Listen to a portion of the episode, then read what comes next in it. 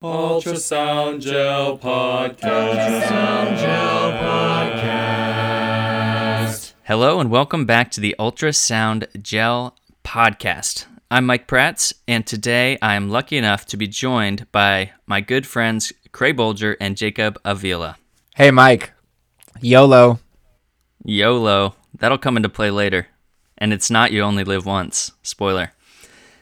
Today, special treat, something never before discussed on this podcast, possibly any podcast. We're talking about ultrasound artificial intelligence or deep learning. The article title is Creation and Testing of a Deep Learning Algorithm to Automatically Identify and Label Vessels, Nerves, Tendons, and Bones on Cross Sectional Point of Care Ultrasound Scans for Peripheral Intravenous Catheter Placement by Novices. This was in the Journal of Ultrasound in Medicine, March 2020. Now, guys, this is about deep learning. Deep learning is actually just a branch of artificial intelligence. So, they're talking about artificial intelligence for learning ultrasound and interpreting ultrasounds. This is a crazy idea. Deep learning means that you are feeding lots and lots of images into a computer algorithm that then can subsequently learn to interpret it on its own.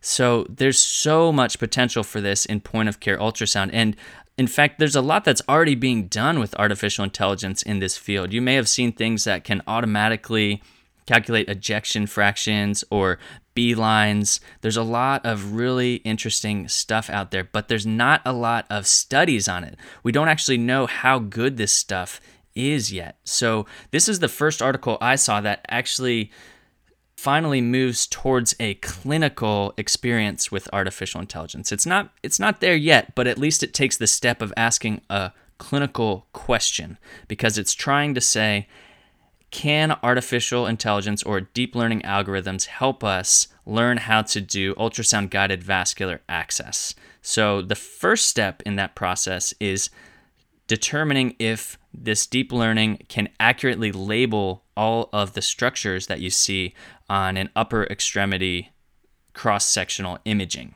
So, that's what they're asking in this study, and really it's going to open up a whole host of opportunities for deep learning in point of care ultrasound. So, super excited for this. So, Jacob, how did they tackle this? Question Is there a superficial learning? And is there a like middle learning? Like, how do you go from learning to deep learning? Are there grades? That's a really profound question. You don't have to put them in the podcast. I'm just like, I am legitimately wondering. It's too late. It's too late. Yeah, superficial learning turned out to be not as helpful in machines. They kind of just forgot it easily. There's probably less epochs. So, um, so I, I feel, guys, I feel like there's a few things that I know well. Um, I know um, Star Wars trivia fairly well. I understand how bikes work because I like bikes and I know ultrasound. What I do not know very well is I do not understand computer speak very well, but I will tell you what I understood from reading this. Um, I mean, it was a very well written method section. It's just probably about 97% of the words they used. I don't know what any, I didn't have to, have, had to look them up or I didn't know what they meant, but I'll, I'll try my best. So, what they did was they got these images, um, clips, and they got them from the internet um, they used image banks. They looked at internet posted videos, vendor videos, and they analyzed uh, MSK clips, soft tissue clips, vascular access clips, and regional anesthesia ultrasounds. They imported 183,000 images into this data set, and they used this open source video labeling software that was called CVAT, which stands for Computer Vision Annotation Tool. Um, they use this software to label blood vessels, nerves, bones, and tendons um, using this box thing that like cars do when they're doing self-driving that everybody knows about apparently. It's that thing that when you're on a uh, you're watching a crime TV show and they're analyzing people for facial recognition, it puts like that little rectangle around their face. It looks just like that. It's called yeah, it's it's bounding boxes. That's what they used. And then they used this YOLO v3 deep learning algorithm um, to actually kind of train this person's computer to do it. And to clarify, this is not V2 or V1, this is V3. And it's not you only live once, it's you only look once. And it is, of course, as I mentioned, version 3. So, what they did was they actually figured out a way to train it using a very high tech computer. And they had four different training um, methods to kind of teach the machine. So, I guess it'd be like four different schools for the machine to go to. And they compared it to some ultrasound experts. Now, in order to teach the machine, overall the over you know the overlord of ultrasound who i'm assuming was the primary author was the one that initially labeled them as you know tendon um, blood vessel uh, nerve or bone um, initially as kind of like the gold standard. Yeah, so somebody had to meticulously comb through each frame or each couple of frames of these images that they collected from everywhere and make sure those boxes were correctly labeling the right anatomy. So that's a lot of work that went into it. And that became like the the answer key, like the master that was used to train somebody train this computer to say like this is a blood vessel, this is a bone, and then from now on label anything that looks like that as such. So that's how they sort of went through the training. So after they trained the machine using these four different kinds of schools of training, they then picked 50 test ultrasound stills and they compared the machine's four different schools at identifying what the structures were compared to two different ultrasound experts. So, not the person who made it the gold standard, but two different people. Um, and that's what they were looking at. What is the accuracy of the four different schools of teaching the deep learning that the machine did versus the two ultrasound experts? Man versus machine. For identification of all structures, blood vessels, nerves, tendons, and bone, the area under the curve for the top expert was 0.71 with a confidence interval of 0.64 to 0.79. The top um, algorithm from deep learning had an area under the curve of 0.78 with a confidence interval of 0.71 to 0.85. So fairly comparable between the two. Um, and in fact, the machine actually did a little bit better. Uh oh. Our jobs are all in jeopardy. so, some limitations of the study. So, they were only using static images to test both the algorithm and the experts, which, especially with a novice, may not be possible if they don't know where to freeze the image for the algorithm to pick up. Um, algorithms that can function on live images um, probably have a little bit more clinical utility, especially with novice scanners. Um, also, these images were optimized. They were not, or were most likely optimized as they were posted on the internet. Um, they were likely obtained by experts. They're being used by vendors, so they're not going to pick the worst quality images to typically put out into the internet for medical use and for educational use. And so the question comes up is what if there's abnormal pathology like a hematoma, an injury, a um, fistula, those kind of things that naturally do occur in our patient populations. And what if the images were poor quality? What if the depth is at 12 and they're using a curvilinear probe for a forearm, which a novice scanner might do? Um, or the gain is too much or too little. And so I think applying these algorithms in less than ideal images and abnormal settings is really important to see how accurate they are. Now, although the machine may have beaten the expert for the primary outcome of looking at everything, in a subgroup analysis, if you looked at just the vessels alone, because in vascular access, that is where the focus will be, the expert came out on top with an AUC of 0.85 compared to the deep learning of 0.83. So I think it's one to one. Now, Creagh, that's a really good point about the machine may not be able to understand some of the intricacies and unpredictable nature of each individual anatomy and pathology. I guess you'd have to really feed it a ton and ton of images to make sure that you capture all of those possibilities. It's interesting because in the study they compared like a lots of different training algorithms like Jacob said there was different numbers of data that you could give the machine to see if it trained it better or worse. And feeding it the highest number of those epochs actually did not result in the best results. It was the the third one, which was 54. That was actually the best DL algorithm compared to all the others and compared to the experts. So that's interesting. I don't know enough about deep learning to make sense of that. Hopefully, that'll guide people going forward in designing their own deep learning algorithms and knowing how to train it. I think one thing that needs to be taken away is even though the machines are performing really well and we see we're seeing a lot of new AI coming out in ultrasound technology and I think um, from a vendor standpoint it's a great selling you know like this can do these things for you and reduce your workload and yada yada yada right? Like that's a great used car salesman type pitch right? Like these things are amazing and it's got all the new bells and whistles and da da da.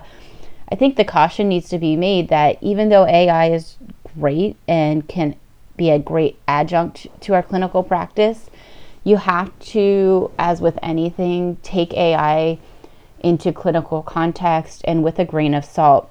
If you're applying AI blindly without some, at least some baseline knowledge of ultrasound and your patient and the general image modality, that you can misinterpret AI and blindly applying AI without um, asking, is this accurate? Does this make sense? can be really dangerous. Um, we've seen this with EKGs where, you know, one misplaced lead and all of a sudden your 20 year old pre op patient now is getting, has a STEMI. And that would be a really bad plan to send that patient to the cath lab when it doesn't make sense. And I think the same thing is true with ultrasound is that we have to interpret these um, computer algorithms with a grain of salt and ask ourselves, does this make sense for my patient? And along those same lines, the computer can only at best accurately identify things. It's not going to be able to assist with the remainder of the vascular access procedure. So it's only part of the picture. And I think maybe it's the potential to help people who have trouble with that, but is that going to result in a well done vascular access? I'm not sure. I think you have to take these skills all together, and in training somebody to perform a peripheral IV or central vascular access, they kind of need to know how to recognize things, but also how to guide a needle and to confirm placement. There's a lot more to that skill set than just identifying. So I don't think that deep learning is going to solve all of the problems with this procedure, but perhaps it can be helpful. I was going to say, I'm actually excited about this. Um, I have a lot of people who are extremely experienced in vascular access um, in the pre-hospital setting, but less experienced with ultrasound. And I think this is that's the great combination right there, right? Where the procedure itself is easy, but the ultrasound interpretation does bring on a lot of angst to people because it's a new skill and a new technology. And if they can have some computer confirmation that what they're looking at is right, especially when you don't have necessarily um, your expert faculty readily available with you and you're having to use teleguidance or um, remote guidance, that AI can be helpful to confirm what you thought when you're a relatively new ultrasound user. One last limitation I wanted to bring up is that I was a little bit surprised that the area under the curve was on the low side comparing ultrasound experts to another expert. These were all really experienced POCUS experts, and to find out that just labeling the anatomy on a forearm was only an area under the curve of 0.7. I mean, I know that's still that's pretty good, but I was a little surprised. And I think maybe one explanation is that static images are a little bit difficult compared to being able to scan back and forth, look at different uh, axes and planes, and figure out what an object is. So that could be a limitation of this that in the re- hands of an expert where you get to move the probe around and see things however you want and use your knobs to optimize it you may be a little more accurate than this study where they just had static images they had to put boxes around can really portray yeah, I think the image manipulation is so crucial to interpretation, the ability to manipulate it yourself. Um, I know we see that when we do image review and uh, quality assurance, is that if only I could X, Y, Z with this image, I would have much more confidence in your interpretation. Um, and I don't know if the same is true for machine. I think the the algorithms probably do better with more static images. Um, and so it'd be interesting to see how the algorithm does compared to an expert with live video.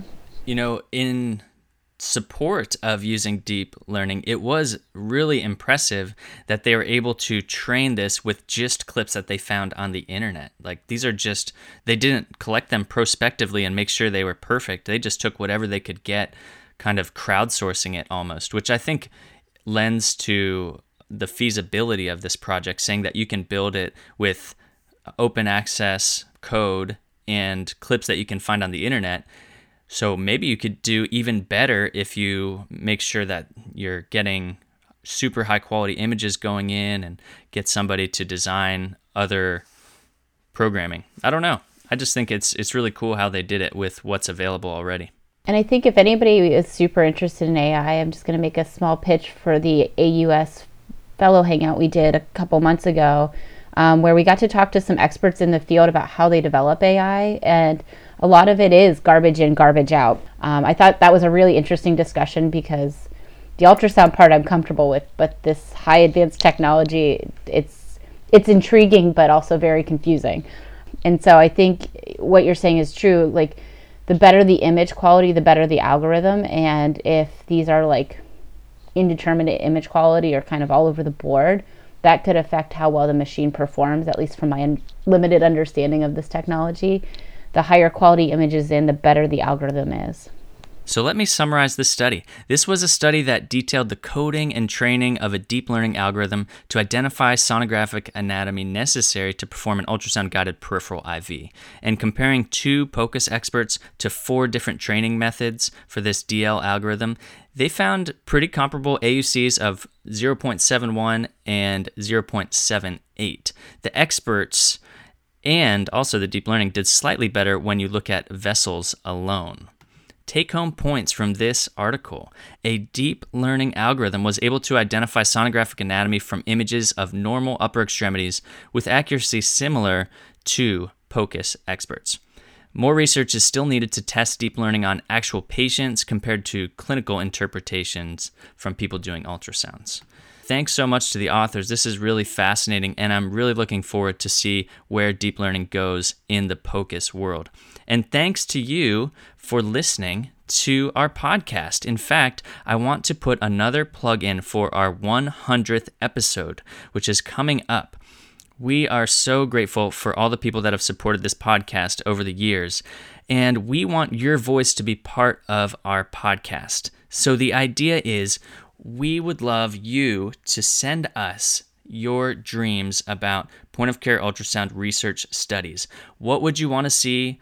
How? What are your ideas? I know that our audience is so creative and so talented. I would be very grateful to have some of that content on the podcast and maybe even spur some actual research projects into action. So here's how you would do it record a less than one minute clip of yourself introducing yourself and your idea.